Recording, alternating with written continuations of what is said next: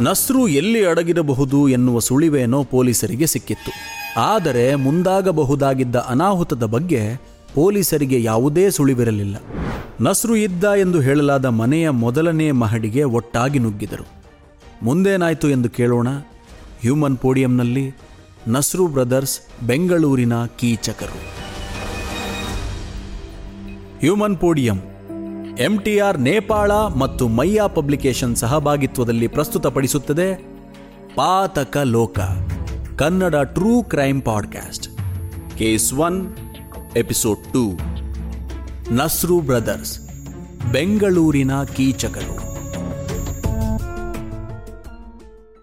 ತಾವು ಹುಡುಕುತ್ತಿರುವ ನಸ್ರು ಇಲ್ಲೇ ಇದ್ದಾನೆ ಎನ್ನುವ ಯಾವ ಗ್ಯಾರಂಟಿಯೂ ಇರಲಿಲ್ಲ. ಯಾವಾಗ ಪೊಲೀಸರಿದ್ದ ಕಾರುಗಳು ಎರಡು ಮೂರು ಬಾರಿ ತಮ್ಮ ಮನೆಯ ಮುಂದೆ ಹೋದವೋ ಕಿಟಕಿಯ ಬಳಿಯಲ್ಲೇ ಕುಳಿತ ಗ್ಯಾಂಗಿನವರಿಗೆ ಸಂದೇಹ ಬಂದಿತ್ತು. ಅವರಲ್ಲಿ ಮೂರ್ನಾಲ್ಕು ಜನ ಕೆಳಗೆ ರಸ್ತೆಗೆ ಬಂದು ಅಂಗಡಿಗಳ ಹತ್ತಿರ ಹೋಗಿ ನಿಂತುಕೊಂಡರೆ ಒಂದಿಬ್ಬರು ಒಳಗೇ ಇದ್ದರು.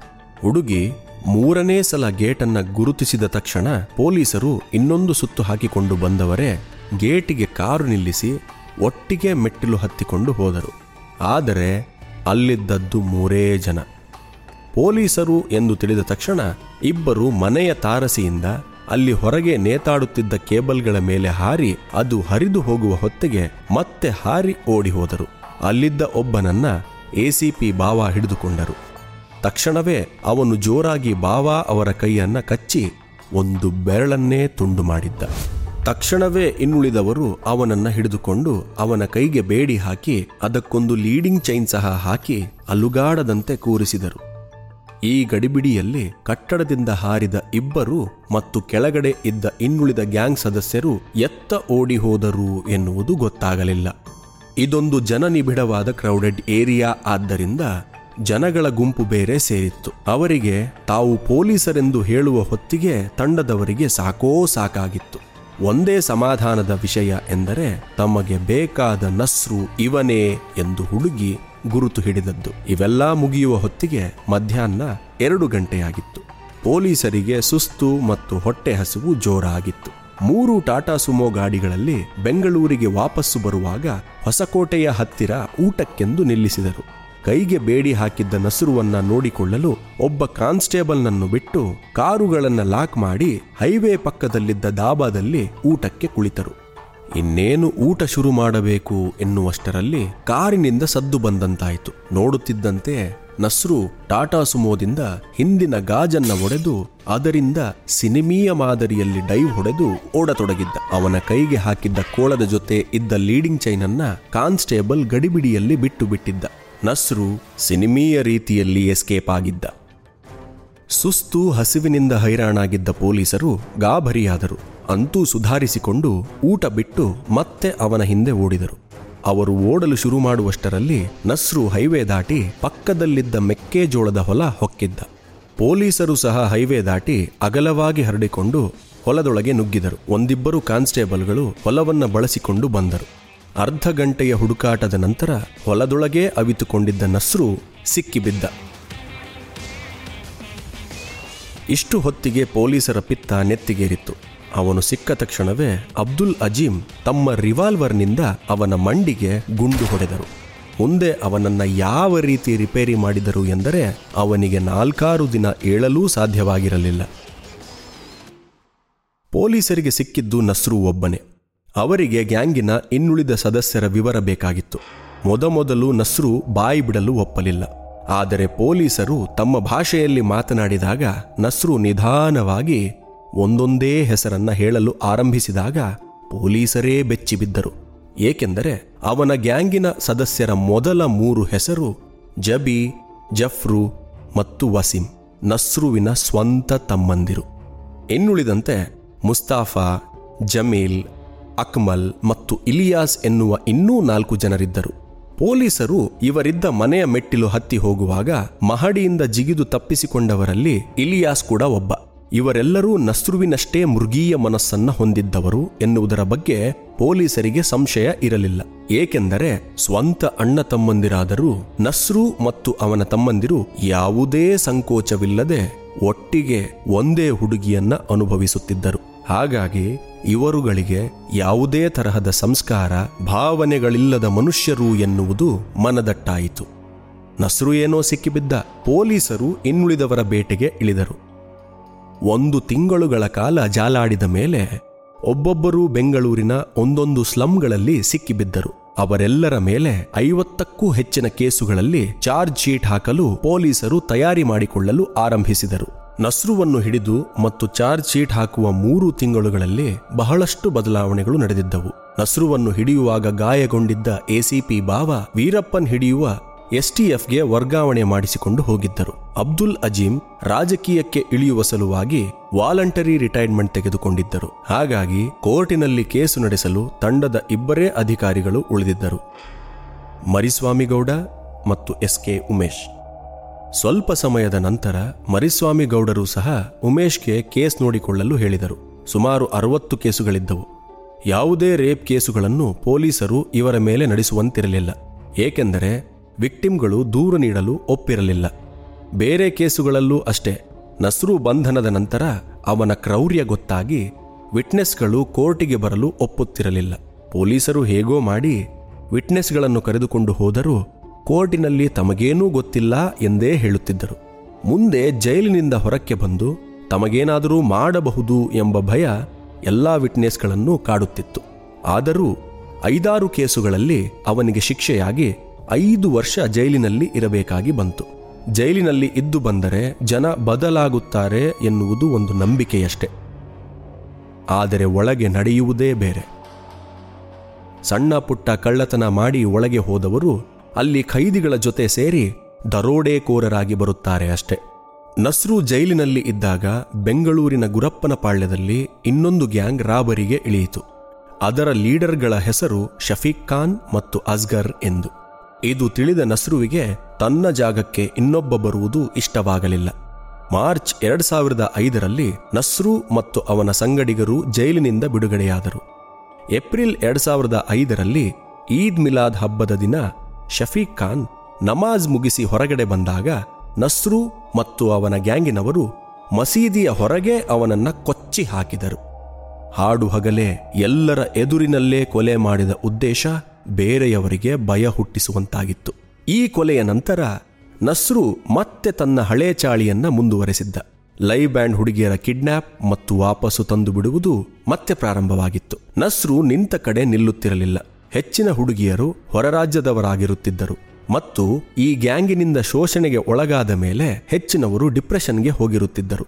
ಉಳಿದವರು ಅವರ ಹಿಡಿತದಿಂದ ವಾಪಸ್ಸು ಬಂದ ತಕ್ಷಣ ತಮ್ಮ ಊರುಗಳಿಗೆ ವಾಪಸ್ಸು ಹೋಗುತ್ತಿದ್ದರು. ಹಾಗಾಗಿ ಪೊಲೀಸರಿಗೆ ಈ ಬಾರಿ ಲೈವ್ ಬ್ಯಾಂಡ್ ಹುಡುಗಿಯರಿಂದ ಹೆಚ್ಚಿನ ಸಹಾಯ ಸಿಗಲಿಲ್ಲ. ಈಗ ನಸ್ರುವನ್ನ ಮಟ್ಟ ಹಾಕುವ ಜವಾಬ್ದಾರಿ ಸಿಸಿಬಿ ಎಸಿಪಿ ಆಗಿದ್ದ ಬಿ ಕೆ ಶಿವರಾಮ್ ಮೇಲೆ ಬಿತ್ತು. ಅದೇ ಸಮಯದಲ್ಲಿ ಬೆಂಗಳೂರು ಸೌತ್ನಲ್ಲಿ ನಸ್ರುವಿನ ಕಾಟ ಹೆಚ್ಚಾಗಿತ್ತು. ಹಾಗಾಗಿ ಬೆಂಗಳೂರು ಸೌತ್ನಲ್ಲಿ ಕೆಲಸ ಮಾಡುತ್ತಿದ್ದ ಎಸ್ ಕೆ ಉಮೇಶ್, ರತ್ನಾಕರ್ ಶೆಟ್ಟಿ, ರೇವಣ್ಣ, ನಂಜುಂಡೇಗೌಡ ಎಂಬ ಇನ್ಸ್ಪೆಕ್ಟರ್ಗಳು ತಮ್ಮದೇ ಒಂದು ತಂಡ ಕಟ್ಟಿಕೊಂಡು ಹುಡುಕಾಡುತ್ತಿದ್ದರು. ಹೀಗಿದ್ದಾಗ ಒಂದು ದಿನ ಶಿವರಾಮ್ ತಂಡಕ್ಕೆ ನಸ್ರು ಹೊಸೂರು ರಸ್ತೆಯಲ್ಲಿ ಒಂದು ಕೆಂಪು ಪಲ್ಸರ್ ಬೈಕ್ನಲ್ಲಿ ಹೋಗುತ್ತಿದ್ದಾನೆ ಮತ್ತು ಅವನ ಜೊತೆ ಇನ್ನೂ ನಾಲ್ಕೈದು ಜನ ಇದ್ದಾರೆ ಎಂಬ ಮಾಹಿತಿ ಬಂತು. ಪೊಲೀಸರು ಒಂದು ಖಾಸಗಿ ಮಾರುತಿ ವ್ಯಾನಿನಲ್ಲಿ ಆ ಪೆಟ್ರೋಲ್ ಬಂಕ್ ಹತ್ತಿರ ಬಂದರು. ನಸ್ರು ಅಷ್ಟೊಂದು ಜಾಗರೂಕನಾಗಿರುತ್ತಾನೆ ಎಂದು ಯಾರೂ ಭಾವಿಸಿರಲಿಲ್ಲ. ಮಾರುತಿ ವ್ಯಾನ್ ಪೆಟ್ರೋಲ್ ಬಂಕಿನೊಳಗೆ ಬರುವಷ್ಟರಲ್ಲಿ ಎಲ್ಲರಿಗೂ ಸಿಗ್ನಲ್ ಕೊಟ್ಟು ಬೈಕ್ ಹತ್ತಿ ಜನಗಳ ಗುಂಪಿನ ಮಧ್ಯೆ ನುಗ್ಗಿಸಿದ. ಅವನ ಹಿಂದೆಯೇ ಇನ್ನೂ ಮೂರು ಬೈಕ್ಗಳು ನುಗ್ಗಿದವು. ಪೊಲೀಸರು ಆ ಜನಗಳ ಮಧ್ಯೆ ದಾರಿ ಮಾಡಿಕೊಂಡು ಹೋಗುವಷ್ಟರಲ್ಲಿ ನಾಲ್ಕು ಬೈಕ್ಗಳು ಕಣ್ಮರೆಯಾಗಿದ್ದವು. ನಸ್ರು ಜೈಲಿನಿಂದ ಬಂದು ಎರಡು ತಿಂಗಳಾಗಿತ್ತು. ನಸ್ರು ಕೈಗೆ ಸಿಕ್ಕುತ್ತಲೇ ಇರಲಿಲ್ಲ. ದಿನವೂ ಎಲ್ಲಿಂದ ರಾಬರಿ ಅಥವಾ ಹುಡುಗಿಯರ ಕಿಡ್ನ್ಯಾಪ್ ಸುದ್ದಿ ಬರುತ್ತದೆ ಎನ್ನುವ ಆತಂಕದಲ್ಲೇ ಪೊಲೀಸರು ಇರುತ್ತಿದ್ದರು. ಹೀಗಿದ್ದಾಗ ಶಿವರಾಮ್ ಟೀಮಿನಲ್ಲಿದ್ದ ನಾಗನಗೌಡ ಎಂಬ ಇನ್ಸ್ಪೆಕ್ಟರ್ ಅವರ ಇನ್ಫಾರ್ಮರ್ ಫೋನ್ ಮಾಡಿ ನಸ್ರು ಆನೇಕಲ್ ಹತ್ತಿರ ಇರುವ ಸುಳಿವನ್ನ ಕೊಟ್ಟ. ಅವರಿಗೆ ಸುದ್ದಿ ಗೊತ್ತಾದಾಗ ರಾತ್ರಿ ಹತ್ತು ಗಂಟೆಯನ್ನ ದಾಟಿತ್ತು.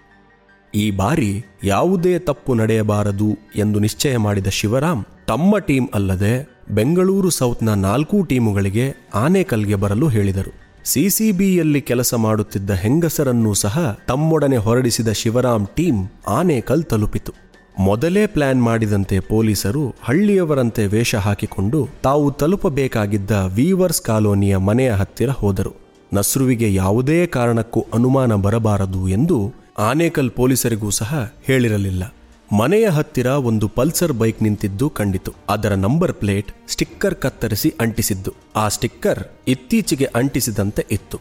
ತಕ್ಷಣವೇ ಅದು ನಸ್ರುವಿನ ಬೈಕ್ ಎಂದು ಪೊಲೀಸರಿಗೆ ತಿಳಿಯಿತು. ಅದರ ಜೊತೆ ಒಂದು ಮಾರುತಿ ಏಟ್ ಹಂಡ್ರೆಡ್ ಸಹ ಇತ್ತು. ಇತ್ತೀಚೆಗೆ ನಸ್ರು ಮಾರುತಿ ಕಾರಿನಲ್ಲಿ ಓಡಾಡುವ ವಿಷಯ ಸಹ ಪೊಲೀಸರಿಗೆ ತಿಳಿದಿತ್ತು.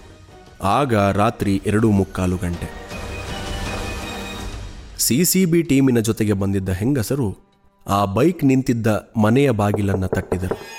ಜಯಮ್ಮ ಎಂಬ ಮಹಿಳೆ ಹೊರಕ್ಕೆ ಬಂದು, ಯಾರು? ಏನಾಗಬೇಕಿತ್ತು? ಎಂದು ಕೇಳಿದರು. ತಕ್ಷಣ ಪೊಲೀಸರು ಆ ಬೈಕನ್ನು ತೋರಿಸಿ, ಅದು ಯಾರಿಗೆ ಸೇರಿದ್ದು? ಎಂದು ಕೇಳಿದರು. ಒಂದು ವಾರದ ಹಿಂದೆ ಮನೆಯನ್ನ ಐದಾರು ಮುಸ್ಲಿಂ ಹುಡುಗರಿಗೆ ಬಾಡಿಗೆ ಕೊಟ್ಟಿದ್ದೋ. ಆ ಬೈಕ್ ಅವ್ರದೇ. ತಕ್ಷಣವೇ ಪೊಲೀಸರು ಆ ಮನೆಯನ್ನ ಕವರ್ ಮಾಡಿದರು. ಮನೆಯ ಒಂದು ಕಡೆ ಉಮೇಶ್ ಮತ್ತೊಂದು ಕಡೆ ನಂಜುಂಡೇಗೌಡ ಅವರನ್ನು ನಿಲ್ಲಿಸಿದ ಶಿವರಾಮ್ ರಸ್ತೆಯ ಕಡೆಯಿಂದ ತಪ್ಪಿಸಿಕೊಳ್ಳದಂತೆ ರೇವಣ್ಣ ಎನ್ನುವ ಇನ್ಸ್ಪೆಕ್ಟರ್ನ ನಿಲ್ಲಿಸಿದರು. ತಾವು ಮತ್ತು ರತ್ನಾಕರ್ ಶೆಟ್ಟಿ ಮತ್ತು ಉಳಿದವರನ್ನ ಕರೆದುಕೊಂಡು ನಿಧಾನವಾಗಿ ಬಾಗಿಲನ್ನ ತಟ್ಟಿದರು. ತಕ್ಷಣವೇ ಒಳಗಿನಿಂದ ಕೌನ್ರೇ! ಎಂಬ ಕರ್ಕಶ ಧ್ವನಿ ಬಂತು. ಅದು ನಸ್ರುವಿನ ಧ್ವನಿಯೇ ಎಂದು ಖಚಿತವಾದ ಮೇಲೆ ನಾನು C C B A C P ಬಂದಿದ್ದೀನಿ. ಮೊದಲು ಮನೆ ಒಳಗೆ ಮತ್ತು ಹೊರಗೆ ಲೈಟ್ ಹಾಕು. ಶಫೀಕ್ ಕೊಲೆ ಕೇಸ್ನಲ್ಲಿ ನಿನ್ನ ಮೇಲೆ ವಾರೆಂಟ್ ಇದೆ. ಈಗ ಸುಮ್ಮನೆ ಬಂದು ಸರೆಂಡರ್ ಆಗು. ಎಂದು ಹೇಳಿದರು. ಒಳಗೆ ಮತ್ತು ಹೊರಗಡೆ ಲೈಟ್ ಹಾಕಿದಾಗ ಪೊಲೀಸರ ಕೈಯಲ್ಲಿ ಇರುವ ಗನ್ ನೋಡಿ ಆತ ಹಲ್ಲೆ ಮಾಡುವ ಧೈರ್ಯ ಮಾಡುವುದಿಲ್ಲ ಎಂಬ ಭಾವನೆಯಲ್ಲಿ ಶಿವರಾಮ್ ಈ ಮಾತು ಹೇಳಿದ್ದರು. ಆದರೆ ಮನೆಯ ಒಳಗಿನ ಲೈಟ್ ಮಾತ್ರ ಹತ್ತಿಕೊಂಡಿತ್ತು. ಬಾಗಿಲಿನ ಸಂದಿಯಿಂದ ನೋಡಿದಾಗ ನಸ್ರು ಜೊತೆ ಅವನ ತಮ್ಮಂದಿರಾದ ವಸೀಂ ಮತ್ತು ಜಫ್ರು ಮತ್ತೊಬ್ಬರೂ ಇದ್ದರು. ಇನ್ನೊಬ್ಬ ವ್ಯಕ್ತಿ ಯಾರು ಅಂತ ಪೊಲೀಸರಿಗೆ ಗೊತ್ತಿರಲಿಲ್ಲ. ನಸ್ರು ಇನ್ನೇನು ಸರೆಂಡರ್ ಆಗುತ್ತಾನೆ ಎಂದು ಪೊಲೀಸರು ಯೋಚಿಸುತ್ತಿದ್ದಾಗಲೇ ಬಾಗಿಲು ತೆಗೆದ ನಸ್ರು ಎದುರಿಗೆ ನಿಂತಿದ್ದ ರತ್ನಾಕರ್ ಶೆಟ್ಟಿಯವರ ಕುತ್ತಿಗೆಗೆ ತಲ್ವಾರ್ ಬೀಸಿದ. ರತ್ನಾಕರ್ ಶೆಟ್ಟಿಯವರ ಕುತ್ತಿಗೆಗೆ ಬಲವಾದ ಪೆಟ್ಟು ಬಿದ್ದು ರಕ್ತ ಹರಿಯಲಾರಂಭಿಸಿತು. ಆದರೂ ರತ್ನಾಕರ್ ಶೆಟ್ಟಿ ನಸ್ರುವಿನ ಕಡೆಗೆ ಒಂದು ಗುಂಡು ಹಾರಿಸಿ ಅಲ್ಲಿಯೇ ಕುಸಿದು ಕುಳಿತರು. ಏನಾಯಿತು ಎಂದು ಶಿವರಾಮ್ ಮತ್ತು ಉಳಿದವರು ನೋಡುತ್ತಿರುವಂತೆಯೇ ವಸೀಂ ಒಂದು ಮಾಂಸ ಕಡಿಯುವ ಕತ್ತಿ ಹಿಡಿದುಕೊಂಡು ಬಂದವನೇ ರುದ್ರಮೂರ್ತಿ ಮತ್ತು ಹನುಮಂತಯ್ಯ ಎಂಬ ಸಬ್ ಇನ್ಸ್ಪೆಕ್ಟರ್ಗಳ ಕೈ ಕಡಿದ. ಒಳಗೆ ನೋಡಿದರೆ ಇನ್ನಿಬ್ಬರು ಕೈಗಳಲ್ಲಿ ತಲ್ವಾರ್ ಹಿಡಿದುಕೊಂಡು ಕೂಗಾಡುತ್ತಿದ್ದರು. ಒಂದು ಹೆಜ್ಜೆ ಮುಂದೆ ಬಂದರೆ ಗುಂಡು ಹೊಡೆಯುತ್ತೇವೆ ಎಂದು ಪೊಲೀಸರು ಕೂಗಿದರೆ, ಕಿಸಿಕೊ ಮಚ್ಚೋಣ ಎಂದು ನಸ್ರು ಕೂಗುತ್ತಿದ್ದ. ಮನೆಯ ಒಳಗೆ ಲೈಟ್ ಇದ್ದರೂ ಹೊರಗೆ ಪೂರ್ತಿ ಕತ್ತಲಾಗಿತ್ತು. ಇನ್ನು ಪರಿಸ್ಥಿತಿ ಕೈಮೀರಿ ಹೋಗುತ್ತದೆ ಎನ್ನುವಾಗ ಶಿವರಾಮ್ ವಸೀಂ ಇದ್ದ ದಿಕ್ಕಿನಲ್ಲಿ ಎರಡು ಗುಂಡು ಹಾರಿಸಿದರು. ಅಷ್ಟರಲ್ಲಿ ಆಚೆ ಈಚೆ ಇದ್ದ ಉಮೇಶ್ ಮತ್ತು ನಂಜುಂಡೇಗೌಡ ನಸ್ರೂ ಕಡೆಗೆ ಗುಂಡು ಹಾರಿಸಿದರು. ಹಲವಾರು ಸುತ್ತು ಗುಂಡು ಹಾರಿಸಿದ ಮೇಲೆಯೇ ಪರಿಸ್ಥಿತಿ ಹತೋಟಿಗೆ ಬಂದಿದ್ದು. ಅಷ್ಟರಲ್ಲಿ ನಸ್ರು ಮತ್ತು ವಸೀಂ ಕೆಳಕ್ಕೆ ಉರುಳಿದ್ದರು. ಉಳಿದ ಪೊಲೀಸರು ಮನೆಯೊಳಗೆ ನುಗ್ಗಿ ಜಫ್ರು ಮತ್ತು ಇನ್ನೊಬ್ಬನಿಗೆ ಚೆನ್ನಾಗಿ ಬಾರಿಸಿ ತಮ್ಮ ವಶಕ್ಕೆ ತೆಗೆದುಕೊಂಡಿದ್ದರು. ಅವನ ಹೆಸರು ಪ್ರೇಮ್ ಅಂತ ಆಗ ಪೊಲೀಸರಿಗೆ ಗೊತ್ತಾಗಿದ್ದು. ಹೊರಗಡೆ ಲೈಟ್ ಹಾಕಿ ನೋಡಿದಾಗ ರತ್ನಾಕರ್ ಶೆಟ್ಟಿಯವರ ಕುತ್ತಿಗೆಗೆ ಬಲವಾದ ಗಾಯವಾಗಿತ್ತು. ಹನುಮಂತಯ್ಯ ಮತ್ತು ರುದ್ರಮೂರ್ತಿಯವರಿಗೆ ಬಿದ್ದ ಪೆಟ್ಟು ಜೋರಾಗಿಯೇ ಇತ್ತು. ಇದರ ಮಧ್ಯೆ ಪೊಲೀಸರೇ ಹಾರಿಸಿದ್ದ ಗುಂಡು ಸಬ್ ಇನ್ಸ್ಪೆಕ್ಟರ್ ನಾಗನಗೌಡರ ಕಾಲಿಗೆ ಬಿದ್ದಿತ್ತು. ಆಗ ನಾಲ್ಕೂ ಜನರನ್ನ ಒಂದು ಕಾರಿಗೆ ಹಾಕಿ ತಕ್ಷಣವೇ ಬೆಂಗಳೂರಿನ ಅಪೋಲೋ ಆಸ್ಪತ್ರೆಗೆ ಕಳುಹಿಸಿದರು. ಇತ್ತ ತಲೆಗೆ ಗುಂಡು ಬಿದ್ದಿದ್ದ ನಸ್ರು ಸ್ಥಳದಲ್ಲೇ ಸತ್ತು ಹೋಗಿದ್ದ. ವಸೀಂ ಎದೆಗೆ ಎರಡು ಗುಂಡು ಬಿದ್ದರೂ ಇನ್ನೂ ಉಸಿರಾಡುತ್ತಿದ್ದ. ತಕ್ಷಣ ಆನೇಕಲ್ ಪೊಲೀಸರಿಗೆ ಕರೆ ಮಾಡಿ ಅವರನ್ನೂ ಕರೆಸಿದರು. ಆನೇಕಲ್ ಪೊಲೀಸರು ವಸೀಮನ್ನು ವಿಕ್ಟೋರಿಯಾ ಆಸ್ಪತ್ರೆಗೆ ಸೇರಿಸಿದರು. ಪಕ್ಕೆಗೆ ಎರಡು ಗುಂಡು ಬಿದ್ದರೂ ವಸೀಂ ಬದುಕಿಕೊಂಡ. ಪೊಲೀಸರು ಆ ಮನೆಗೆ ನುಗ್ಗಿದಾಗ ಈ ನಾಲ್ವರಲ್ಲದೆ ಒಬ್ಬ ಹೆಂಗಸೂ ಇದ್ದಳು. ಅವಳ ಜೊತೆ ಅವಳ ಮಗ ಸಹ ಇದ್ದನು. ವಿಚಾರಣೆ ಸಮಯದಲ್ಲಿ ಆಕೆ ಮುಂಬೈ ಮೂಲದ ಜಾಸ್ಮಿನ್ ಎಂದು, ಅವಳ ಮಗನ ಹೆಸರು ಫಿರ್ದೋಸ್ ಎಂದು ಗೊತ್ತಾಯಿತು. ತನ್ನನ್ನು ಈ ನಾಲ್ವರು ಅಪಹರಿಸಿ ತಂದು ಇಟ್ಟುಕೊಂಡಿದ್ದರು ಎಂದು ಆಕೆ ಪೊಲೀಸರಿಗೆ ಹೇಳಿದಳು. ಬೆಂಗಳೂರು ರೂರಲ್ ಫಾಸ್ಟ್ ಟ್ರ್ಯಾಕ್ ಕೋರ್ಟಿನಲ್ಲಿ ವಿಚಾರಣೆ ಆರಂಭವಾದಾಗ ಶಿವರಾಮ್ ಮುಖ್ಯ ವಿಟ್ನೆಸ್ ಆಗಿದ್ದರು. ಕೋರ್ಟಿನಲ್ಲಿ ಟ್ರಯಲ್ ಆರಂಭವಾದಾಗ ಜಫ್ರು ಮತ್ತು ವಸೀಂ ಉದ್ದ ಕೂದಲು ಬಿಟ್ಟಿದ್ದರು. ಜಫ್ರು ಮತ್ತು ಪ್ರೇಮ್ಗೆ ಕೋರ್ಟ್ನಲ್ಲಿ ಬೇಲ್ ಸಿಕ್ಕಿತ್ತು. ವಸೀಂ ಮಾತ್ರ ಜೈಲಿನಲ್ಲಿದ್ದ. ಆಶ್ಚರ್ಯ ಎಂದರೆ, ತನ್ನನ್ನು ಹೊತ್ತುಕೊಂಡು ಬಂದು ಇಟ್ಟುಕೊಂಡಿದ್ದಾರೆ ಎಂದು ಹೇಳಿದ್ದ ಜಾಸ್ಮಿನ್ ಜಫ್ರು ಜೊತೆ ಕೋರ್ಟಿಗೆ ಬರುತ್ತಿದ್ದಳು. ಇಷ್ಟೆಲ್ಲ ನಡೆಯುವಾಗ ನಸ್ರುವಿನ ತಮ್ಮ ಜಬಿಯನ್ನ ಇವರು ಮುಂಚೆ ಕೊಲೆ ಮಾಡಿದ್ದ ಶಫೀಕ್ ಕಡೆಯವರು ಕೊಲೆ ಮಾಡಿದರು. ವಸೀಂ ಮತ್ತು ಜಫ್ರು ಉದ್ದ ಕೂದಲನ್ನ ಬಿಟ್ಟಿರುವುದನ್ನು ನೋಡಿದ ಕೆಲವು ಮಾಧ್ಯಮಗಳು ಶಿವರಾಮ್ ಮತ್ತು ಉಮೇಶ್ ಅವರನ್ನು ಮುಗಿಸುವವರೆಗೆ ತಮ್ಮ ಕೂದಲು ಕತ್ತರಿಸುವುದಿಲ್ಲ ಎಂದು ಇವರಿಬ್ಬರೂ ಪ್ರತಿಜ್ಞೆ ಮಾಡಿದ್ದಾರೆ ಎಂದು ವರದಿ ಕೂಡ ಮಾಡಿದ್ದರು. ಅದಕ್ಕೆ ಶಿವರಾಮ್ ಆಗಲಿ, ಉಮೇಶ್ ಆಗಲಿ ತಲೆ ಕೆಡಿಸಿಕೊಳ್ಳಲಿಲ್ಲ.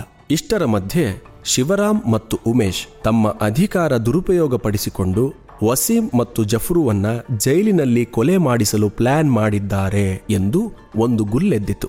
ಕೆಲವರು ವಸೀಂ ಮತ್ತು ಜಫ್ರುವನ್ನ ಪುಸಲಾಯಿಸಿ ಇವರಿಬ್ಬರ ವಿರುದ್ಧ ಸರ್ಕಾರ ಮತ್ತು ಮಾನವ ಹಕ್ಕು ಆಯೋಗಕ್ಕೆ ದೂರುಗಳನ್ನು ಸಹ ಕೊಡಿಸಿದ್ದರು. ಇಬ್ಬರೂ ಪೊಲೀಸ್ ಅಧಿಕಾರಿಗಳು ಒಂದು ವಿಚಾರಣೆಗೆ ಒಳಪಟ್ಟು ಆ ನಂತರ ನಿರ್ದೋಷಿಗಳು ಎಂದು ಸಾಬೀತುಪಡಿಸಿಕೊಳ್ಳಬೇಕಾಯಿತು.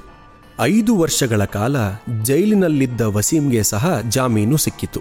ಹೊರಗಡೆ ಬಂದ ಮೇಲೆ ಅವನು ನಸ್ರು ಹೇಳಿಕೊಟ್ಟಿದ್ದ ಲೈವ್ ಬ್ಯಾಂಡ್ ಹುಡುಗಿಯರನ್ನ ಅಪಹರಿಸುವ ಚಾಳಿ ಮುಂದುವರೆಸಿದ. ಆಗ ಸಂಪಿಗೆ ಹಳ್ಳಿ ಪೊಲೀಸರು ಅವನ ಮೇಲೆ ಗುಂಡು ಹಾರಿಸಿದರು. ಆ ಗುಂಡು ಅವನ ಕಿಡ್ನಿ ಹಿಂದೆ ಬಿದ್ದಿತ್ತು. ಆದರೂ ಅವನು ಬದುಕುಳಿದ. ಮೂರು ಗುಂಡುಗಳು ಬಿದ್ದರೂ ಬದುಕುಳಿದ ಮೊದಲ ಪಾತಕಿ ಎನ್ನುವ ಪಟ್ಟ ಕಟ್ಟಿಕೊಂಡ ವಸೀಂ ಮತ್ತೆ ಜೈಲು ಸೇರಿದ. ಇದಾದ ಮೇಲೆ ಬಹಳ ಕಾಲ ಅವನಿಗೆ ಜಾಮೀನು ಸಿಗಲಿಲ್ಲ. ಅಲ್ಲಿಂದಾಚೆ ವಸೀಂ ಮತ್ತು ಅವನ ತಮ್ಮ ಜಫ್ರಿ ಏನಾದರೂ ಎನ್ನುವುದು ಯಾರಿಗೂ ಗೊತ್ತಾಗಲಿಲ್ಲ. Episode is brought to you by MTR Nepal.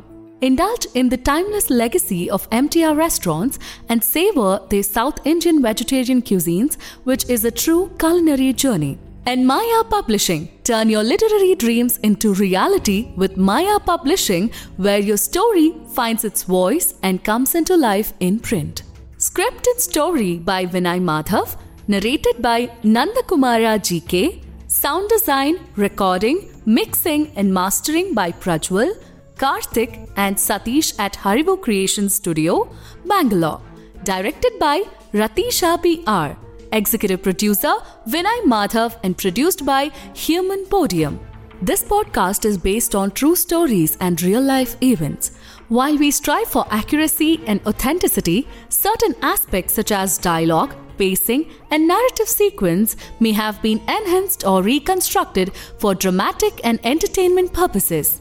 Our intention is to provide a compelling and engaging listening experience while staying true to the essence of the stories being told. Keep in mind that some details may have been altered and condensed for storytelling reasons. We may refer to specific individuals or groups by their names in order to share stories, insights, or historical accounts. These references are intended to provide context and understanding and are based on publicly available information. We want to emphasize that these references are made solely for the purpose of providing accurate information and fostering a deeper understanding of our culture and society. We strive to approach these discussions with sensitivity and a commitment to treat all individuals and their stories with respect and sensitivity. This is made it very clear that this podcast is not with intent to hurt, disrespect, or encourage any person or people, institution, or community whatsoever.